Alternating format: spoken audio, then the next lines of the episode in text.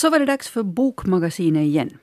På sommaren kommer Radio Vega att sända bokdiskussioner under rubriken Böcker i Berson den här tiden. Men ännu återstår två bokmagasin innan sommarsäsongen tar vid. Och idag ska vi ägna oss åt två engelskspråkiga författare, Sarah Waters och Emma Hooper. Vi som sitter i studion idag är Marit Lindqvist. Kristina Grönqvist. Och själv heter jag Anna Dönsberg. Men vi kunde börja med veckans samtalsämne för bokvänner, nämligen ryktet om att Akademiska bokhandeln i Stockmans varuhus eventuellt ska säljas. För några dagar sedan sade utvecklingsdirektören för Stockmans att man är öppen för olika möjligheter beträffande bokhandeln. Och det har gjort bokvänner oroliga. Författaren Peter Mikvits har föreslagit att man borde grunda en svenskspråkig bokhandel, medan andra tycker att det är viktigt att de svenska böckerna också finns att få där de finska är till salu. Men alla är överens om att, den, att en god bokhandel är någonting mer än bara en butik som säljer böcker. Det är också en samlingsplats för författarträffar och samtal om böcker. Eh, det är knappast heller en hemlighet att nedgången i bokförsäljningen har gått hårt åt bokhandlarna runt om i vårt land och också nätbokhandeln har säkert gjort att bokhandelsbranschen överlag har det ganska knepigt. Så jag beslöt mig att titta in i Kungsbokhandeln i Ekenäs för att höra hur bokhandelsbranschen mår idag och där träffar jag trogna kunder, tillfälliga besökare och också Åsa Enberg som är ansvarig för Kungsbokhandeln.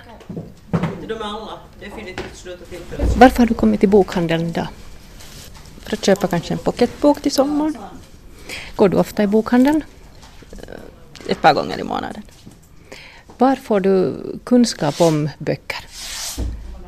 Via vänner och tidningar.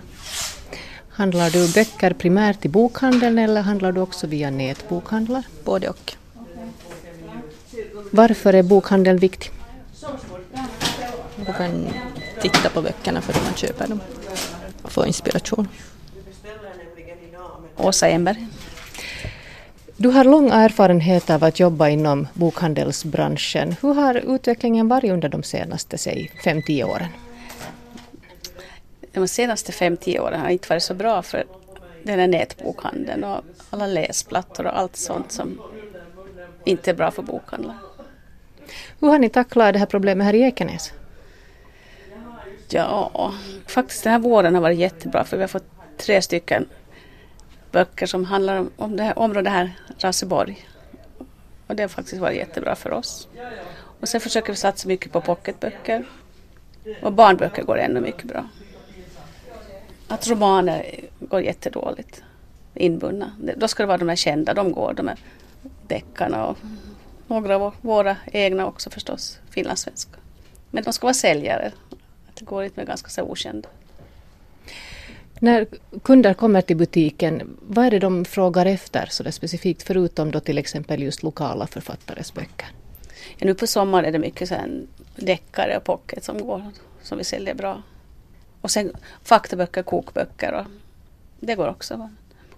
Ekenäs är ju en sommarstad mycket också ja. så att ni säljer säkert ganska mycket böcker specifikt under sommarmånaderna. Ja, det gör vi. Ja. Det är alltid bra med turist. Undrar varför har ni kommit till bokhandeln idag? För att vi har kommit till Ekenäs. Och då kommer man till bokhandeln? Ja. Varför kommer man till bokhandeln när man kommer till Ekenäs? Det är för att man har svenska böcker och, och det är en trevlig butik. Går ni ofta i bokhandeln sådär annars? Nej.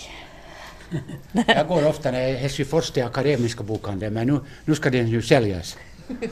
Där har jag gått sedan jag var 15 år och ända tills, alltid när jag far till Helsingfors så går jag dit och tittar. Och nu har jag köpt där men sen kan man gå och titta. Jo. Är du ute efter någon speciell bok idag eller är du bara jo, titta? Nej, det ska vara om igelkotten. Vi har en igelkott och nu vill jag lite läsa mer om den. Går du specifikt till bokhandeln eller handlar du också böcker på nätet? Nej, inte på nätet. Till bokhandeln. Så bokhandeln är ganska viktig för dig? Den är viktig nog. Jag vill se vad jag köper. Ja, vi, därför kommer vi hit till Ekenäs när vi bor på Ormnäs campingen. Vi är från Sibbo. Men du sa att normalt så handlar du böcker i Helsingfors? Ja, det, jo, akademin, jo. Därför att det är ju nära, det är ju bara 25 kilometer från, mm. från Sibbo. Så, och alltid, när man går förbi på SP så går man in där. Du går bara runt och tittar eller är Jag går runt och tittar, nu har jag ju köpet också. Då när man behöver något, men där kan man bara gå och titta. och bläddra lite och se vad finns för intressant. Är det något speciellt du brukar vara ute efter? Ja, det är nog mest om sjön och båtar, för jag är intresserad av båtar. Brukar du handla på nätet också? Nej, nej, nej. Det kanske skulle vara bättre, men vet jag, nu, nu ska ju bokhandeln också leva. Varför har du kommit till bokhandeln idag? Nej, bara för att se efter nu nyheter, nyböcker. Går du ofta i bokhandeln? Jo, kanske ett par gånger i månaden. Är det några specifika ämnesområden du är intresserad av? Mm, ja, historia mest. Var får du kunskap om nya böcker? Ja, läser lite och så. Ja, men eller så går jag runt och sånt som idag och tittar på de forskjelliga böckerna. Är bokhandeln viktig för dig? Jo, det tycker jag. Sen har ni också ett stort utbud av svensk litteratur här förstås, ja. av förekommen anledning. Det är stor svenskspråkig befolkning och ja. så vidare. Försöker ni hålla ett brett utbud? Ja, det ska vi alltid hålla. Stort svenskt utbud. Och det är många glada från Helsingfors när de kommer hit. Och att vi har så svenskt där. Du sa att ni har haft ganska besvärliga tider med utmaningar förstås också från nätbokhandeln och andra plattformar. Ja. Ehm, men tror du ändå på att ni lyckas klara av krisen, jag att ni överlever? Jag tror det faktiskt att vi gör det. I fjol funderade jag faktiskt på att vi skulle sluta. Nu är det som, som vi skulle få ett nytt uppsving på något sätt. Och det är jättebra. Sa Åsa Enberg som är ansvarig för Kungsbokhandeln i Ekenäs. Och jag tänkte nog på det här att vad är en bokhandel? Vad är det mer än böcker? Just det här med upplevelser och den kunskap som finns där hos expediterna och det möte som sker mellan bokhyllorna, mellan böcker och, och människor, det samtal som pågår där. Och också just det här att man kan gå omkring och, och titta vad det finns. Jag menar mm. på samma sätt som på ett bibliotek förstås men, men det kan man kanske inte riktigt på samma sätt om man letar efter böcker på nätet. Jag kommer ihåg när jag studerade i Åbo på 80-talet och de hade en ganska gedigen pockethylla. Och pocketar var ju det som jag hade råd med. Mm. Så att det var alltid en sån möjlighet till upptäckter. Och åh, den här och den här. Och eftersom den där författaren var så bra så nu tar jag någon flera av henne. och så här. Så att jag, jag för min del sörjer det att man borde känna till titlarna färdigt för att så, sen kunna beställa på nätet. Jag tycker att, att det här upptäckande är den stora glädjen. Hur hittar du Kristina dina böcker? No, jag går faktiskt på loppmarknader. Mm. För att, eh, jag har nu också märkt det här just att eh, pocketböcker, det är helt bra pris. Men jag vill inte ha de här pocketarna, jag vill ha den här inbundna boken. Så där, och dem hittar jag alltså då på loppmarknader. Så jag hittar ju inte de senaste nyheterna förstås, men man kan göra fynd. Ja, där är vi olika skolor. Jag gillar pocketböcker. jag gillar lätta böcker som det är lätt att ta med sig. Men nu är det ju klart om man tänker på det här med att nu vet jag ju själv att, att jag handlar en hel del böcker via nät men jag är också en jätteflitig biblioteksbesökare så att jag utnyttjar de kanalerna. Men det är klart att nu tar det lite i det onda samvetet för en själv också att man borde ju nog handla mer böcker i bokhandeln för att faktiskt se till att de finns också. Mm. Jag brukar kompensera med kokböcker sen. jag går och köper såna. Men ska vi ge plats för våra brittiska gäster?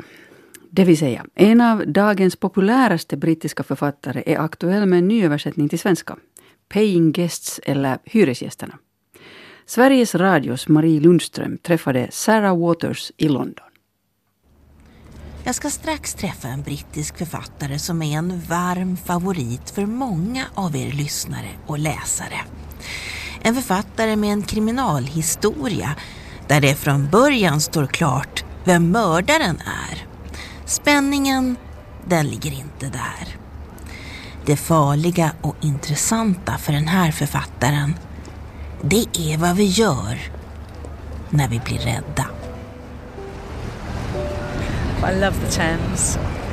På Themsens södra sida, vid Royal Festival Hall, med pariserhjulet London Eye i bakgrunden, står författaren Sarah Waters och tittar ut på floden.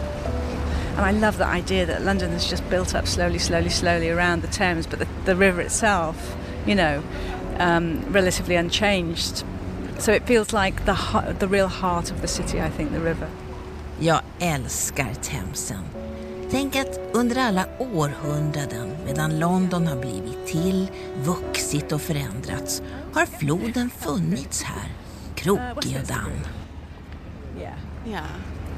Sarah Waters är född 1966 i Wales.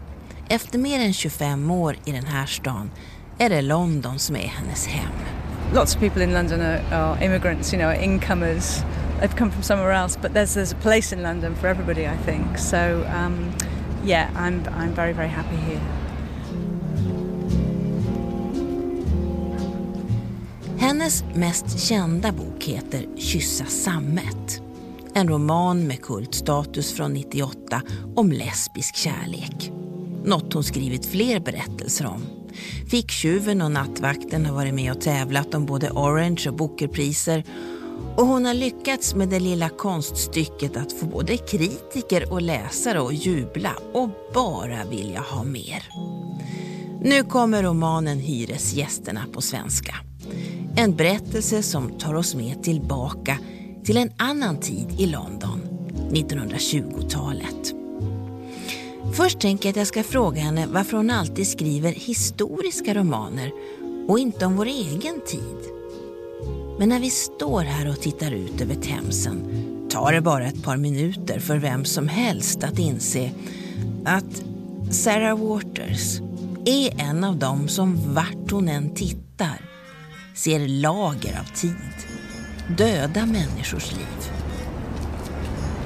Look here, here's you know, Here's the, this here's is a good foreshore. view. This yeah. is lovely, isn't it? I mean, Yeah. this is a beach effectively. I There are places where you can get down onto the foreshore, and God, to go down at low tide, you know, on, onto onto this beach and just wander along is wonderful because you just find.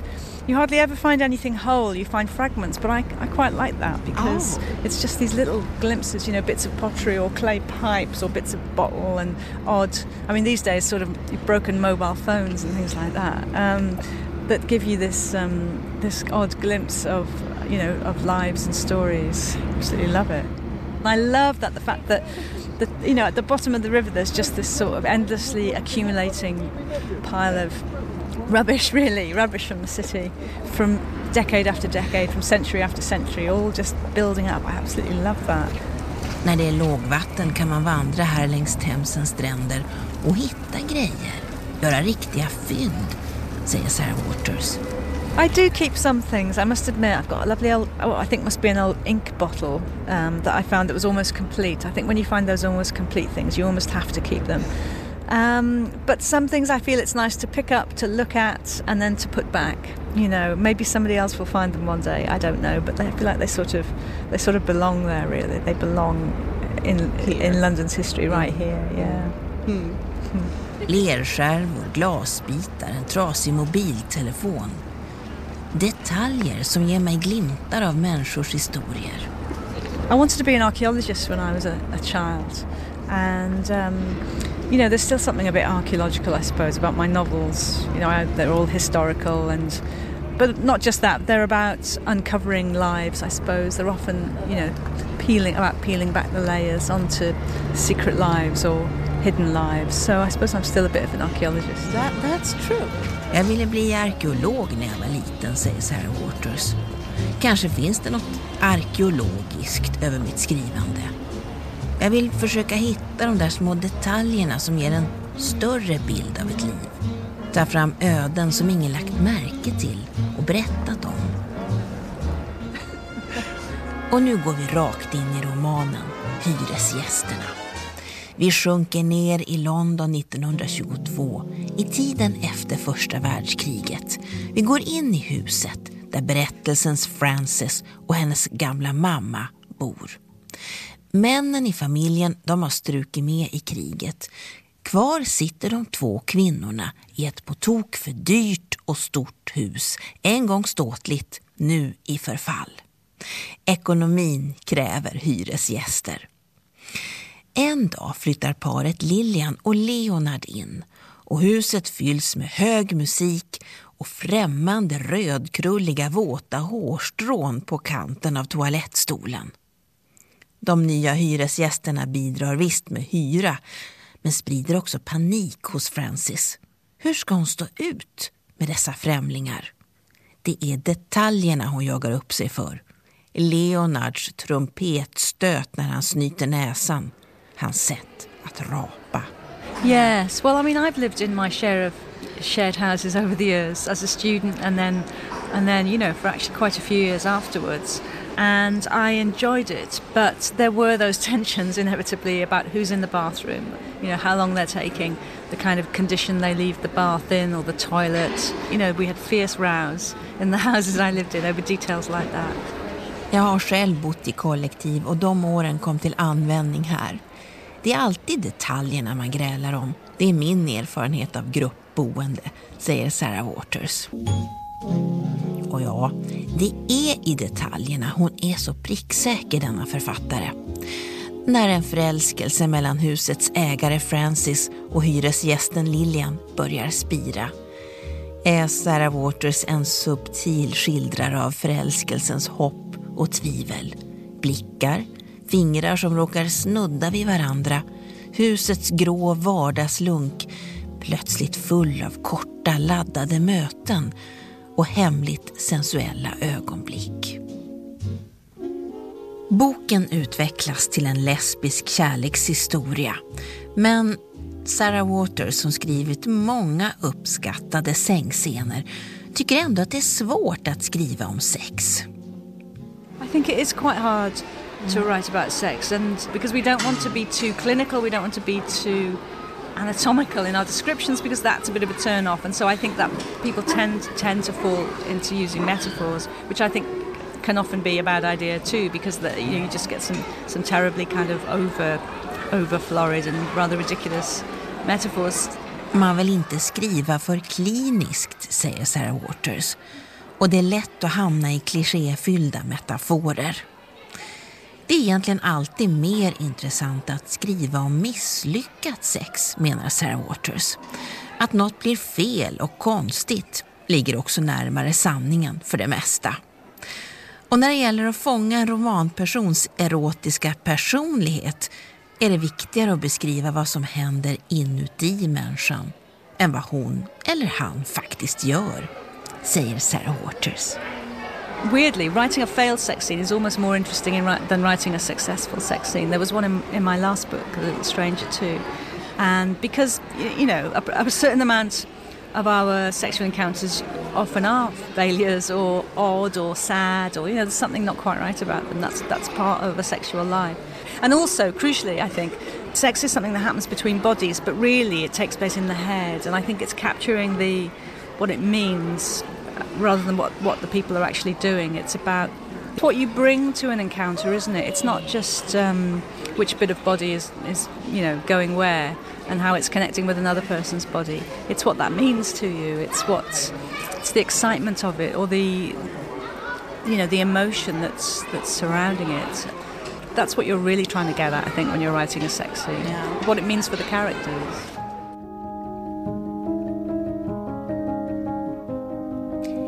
Äktenskapet, säger Lilian i romanen Hyresgästerna. Äktenskapet är som en flisa i ett gammalt trappräcke. En flisa som avslöjar alla gamla färglager ända ner till det omålade träet längst in. Så länge allt är bra ser man mest det översta. Men de andra lagren finns där, alla gräl, alla elakheter. um, well, I've often thought that over the years. You know, I've been in several long term relationships, and I think even very happy ones. You know, um, there are many different layers to that relationship, not just the, not just the top layer, the layer you present to the world. Um, and some of those might be rather dark layers. You know, some of them might be, be sad. Jag har varit i många långa förhållanden, säger Sarah Waters. Och jag har ofta tänkt att precis så här är det. Man har en färg man som par visar upp för omvärlden. Men så finns alla de andra lagren där. Och ibland går de mörkaste lagren inte längre att förneka eller leva vidare med. Nu läser hon in sig på 1950-talet, Storbritannien för att ta sig an det heterosexuella familjelivet i en engelsk håla långt, långt från London. So, but it's very early days. So you might talk to me again in a year, and it's you know it's a sci-fi or yeah. something set in 2019 yeah. or something. Sarah Waters med romanen Hyresgästerna översatt till svenska av Ylva Mörk. Så alltså Marie Lundström som hade träffat Sarah Waters i London. Vi andra vi har fått nöja oss med att läsa böckerna här.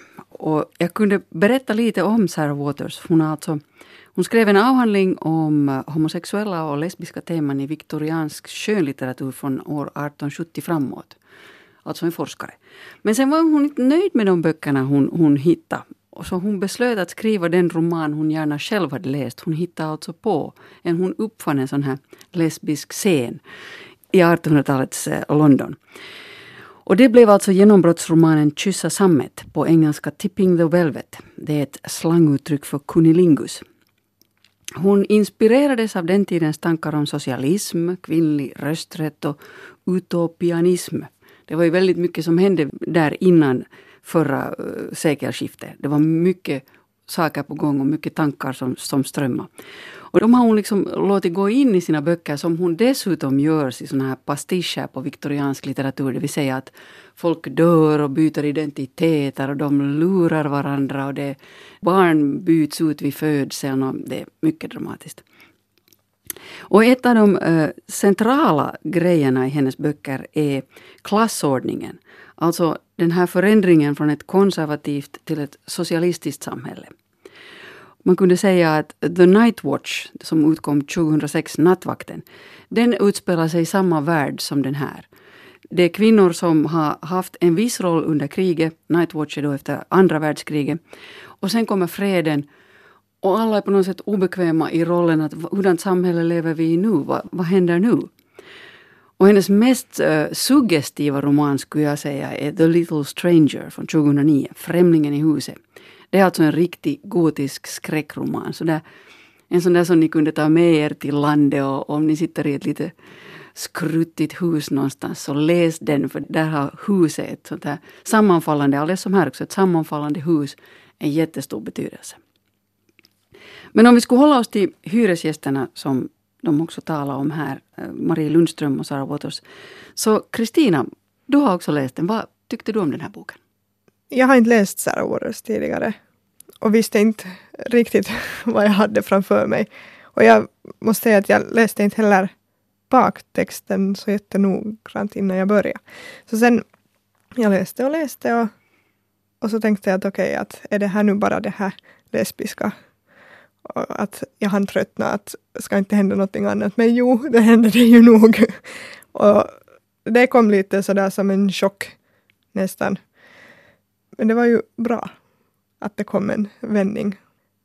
Och så där i allmänt så satt jag nog fast i de här sidorna alltså. Att eh, det är inte en bok som jag annars skulle ha läst kanske om inte jag skulle ha fått den i handen så här men det känns som det är inte en bok som jag läs, läser. Men det var ändå spännande att läsa den. Nu när den råkar korsa din väg. Så Precis. Jag tycker att, att här igen, det är ganska viktigt det här klassperspektivet, för på engelska heter den alltså the paying guests, alltså de betalande gästerna. För den här Francis och hennes mamma, de drar sig för att tala om hyresgäster, lodgers, utan det är liksom bara betalande gäster. Och den här Francis sitter alltså i, i kläm kunde man säga i en så sorglig tid, alltså England efter första världskriget med alla dessa unga män som hade gett sitt liv för ett fullständigt onödigt krig. Det måste ha varit så ödsligt alltså. Och i det här hushållet har då två bröder stupa och en pappa helt enkelt inte klarat av sorgen och när han dör så visar det sig att han lämnar också en hel del räkningar. Och mycket, mycket, mycket dålig ekonomi. Och därför förändras ju deras liv helt och hållet. Francis sköter pigsysslor, vilket för en kvinna ur hennes samhällsklass är alldeles det är så pinsamt så ingen nästan kan se på henne. Hon måste göra det i hemlighet. Och hennes mamma måste gå till ett annat rum när hon skurrar trappan. För det, så får det bara inte gå till.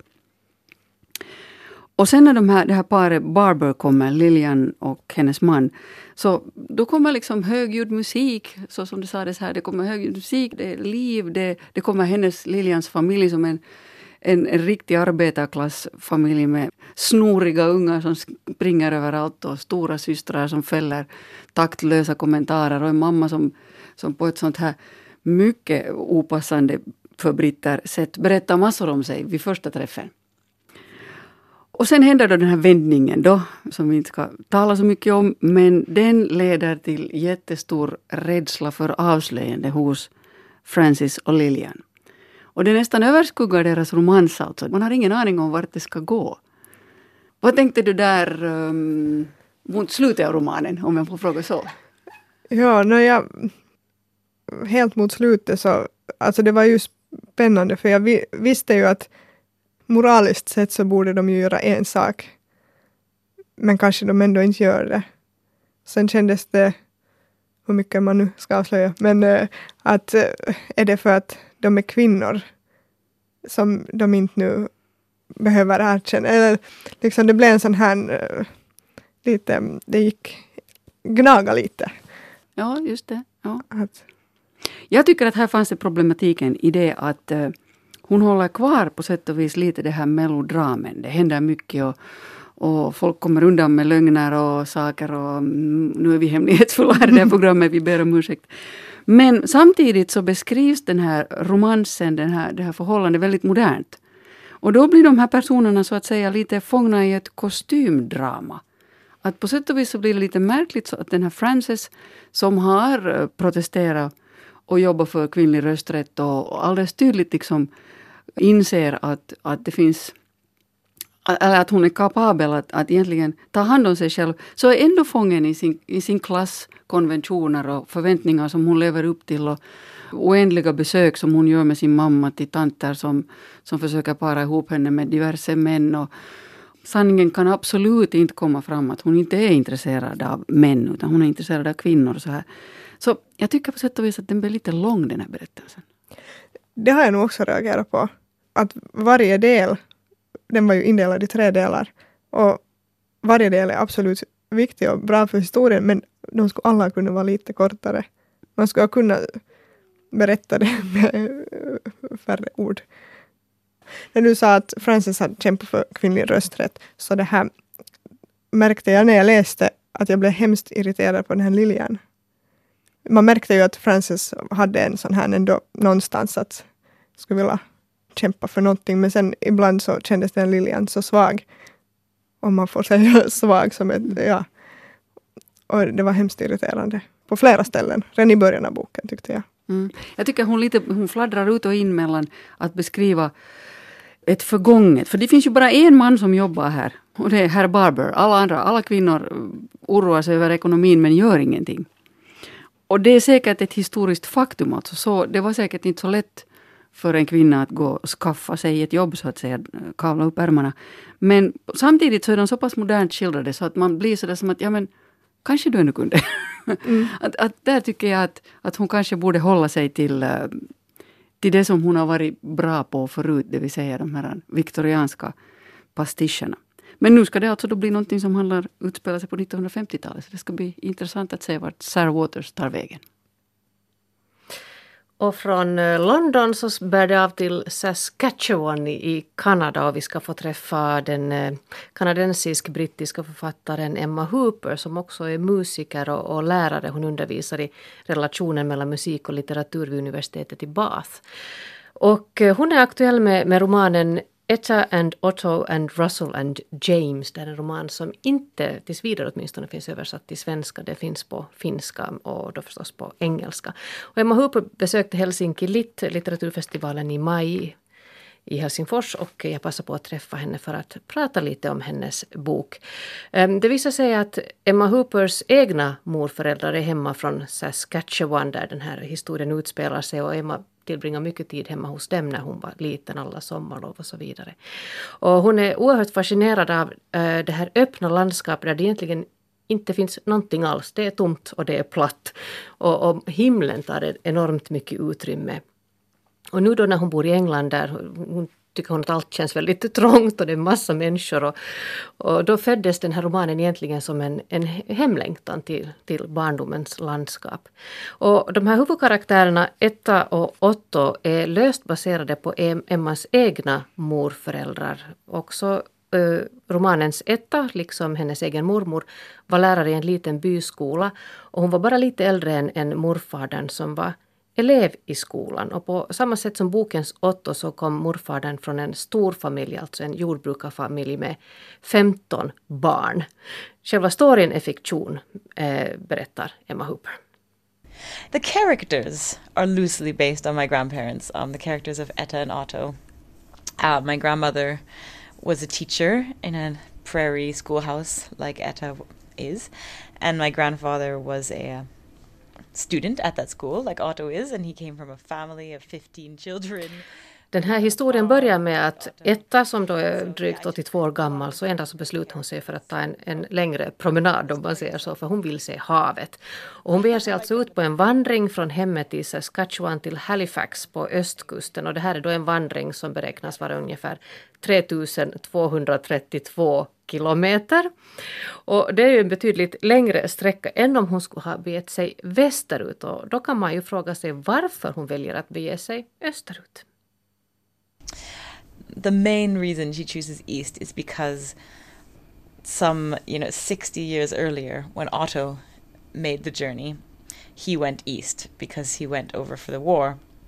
So he would have gone to Halifax and then taken the boat over to Europe for the war. And she's, as she's starting to lose her memories, um, she's sort of starting to soak up his instead. And sort of Emma Hooper berättar att, att Etta väljer att gå öster för, för att hennes make Otto då 60 år tidigare hade begett sig österut när han tog frivillig värvning i armén för att delta i andra världskriget i Europa. Så hans färd över Atlanten började i Halifax där han steg ombord på ett krigsfartyg. Kanada var ju en, en koloni till Storbritannien då så att de deltog ju i det här kriget som eh, jag tror att det var över 1,1 miljon kanadensare som deltog i andra världskriget och man räknar med att 45 000 kanadensare omkom och dog i kriget och 54 000 skadades i det här kriget. Eh, Etta lider av ett slags partiell minnesförlust och i boken märker man också att, att hon blandar ihop verklighet och minnen och flyter ihop lite sådär härs och tvärs. Och, och också Ettas och Ottos liv flyter ihop och um, Etta känner ett stort behov av att stiga åt sidan och att, att också leva sitt eget liv, fatta egna beslut och vandringen är ett slags eget projekt på sätt och vis.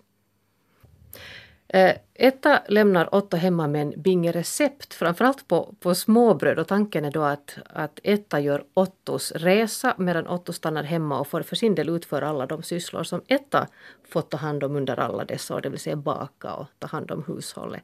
Så det här blir också en resa för Otto på sätt och vis, för han tvingas då lära sig nya saker han också.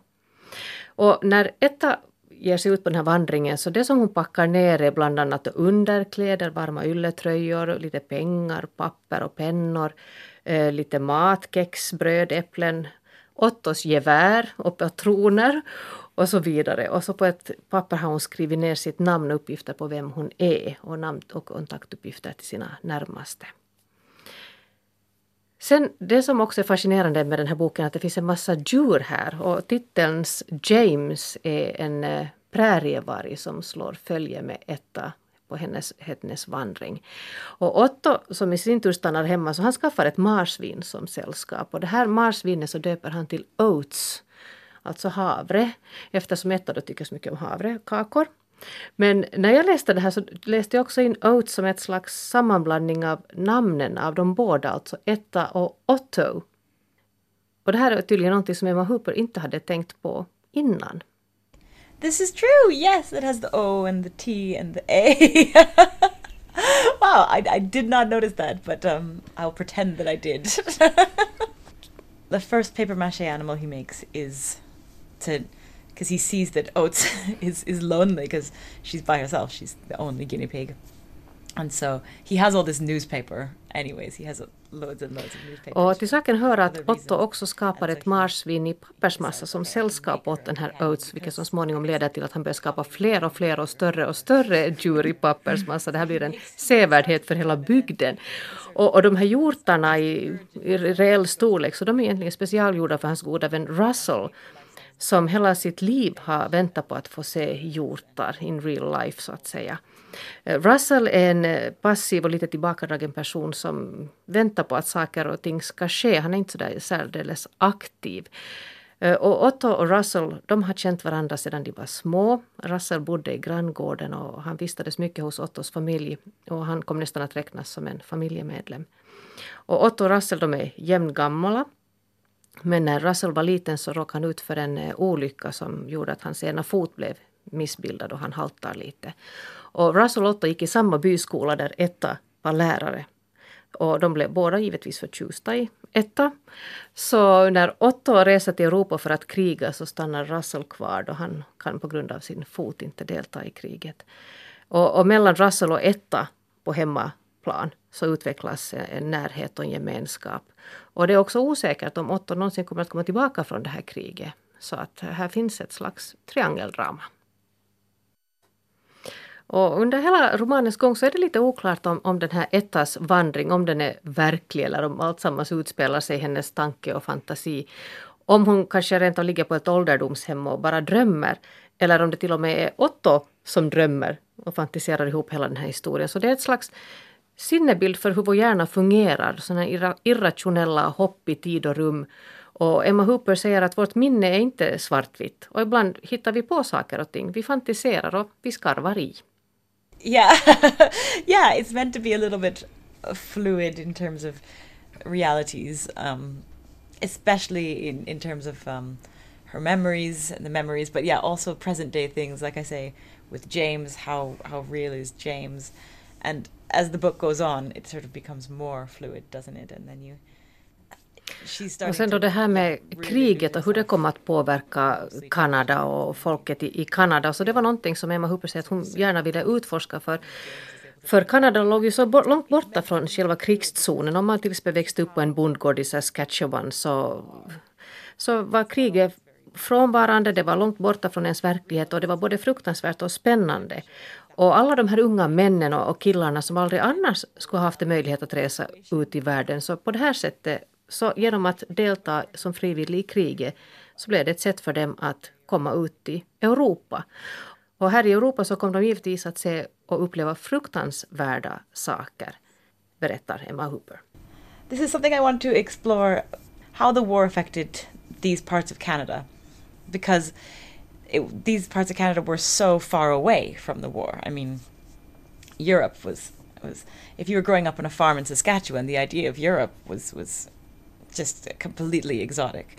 It, was, it would never be somewhere you would ever go to or know very much about, um, except in this situation. And so it, it's horrible and it's, um, you know, it, was devastating in lots of ways, but it was also very exciting because all of these boys Otto återvänder alltså från fronten mot alla odds men han är traumatiserad för livet av allt han har sett och upplevt här vid fronten.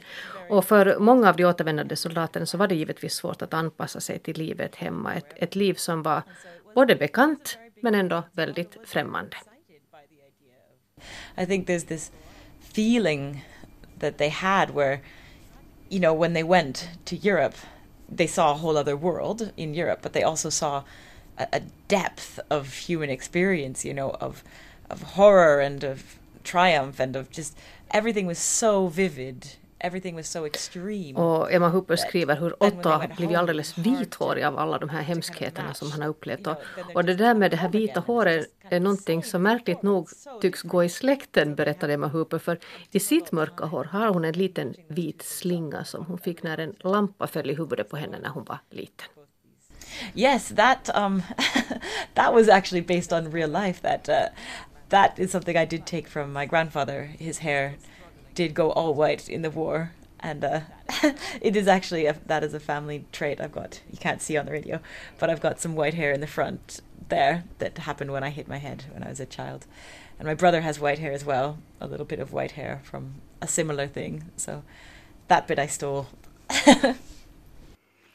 Så alltså Emma Hooper. Här börjar Bokmagasinet vara slut för den här gången. Jag vill påminna om att du kan hitta Bokmagasinet som podcast på Yles arena. Vi som har pratat om böcker idag heter Marit Lindqvist, Kristina Grönqvist och själv heter jag Anna Dönsberg. Nästa vecka beger vi oss ut i trädgården. Det ska handla om både verkliga och tankens trädgårdar. Och tills dess så vill vi bara önska att ni passar på att njuta av denna årets vackraste tid. Tack för oss. Tack, tack. tack, tack.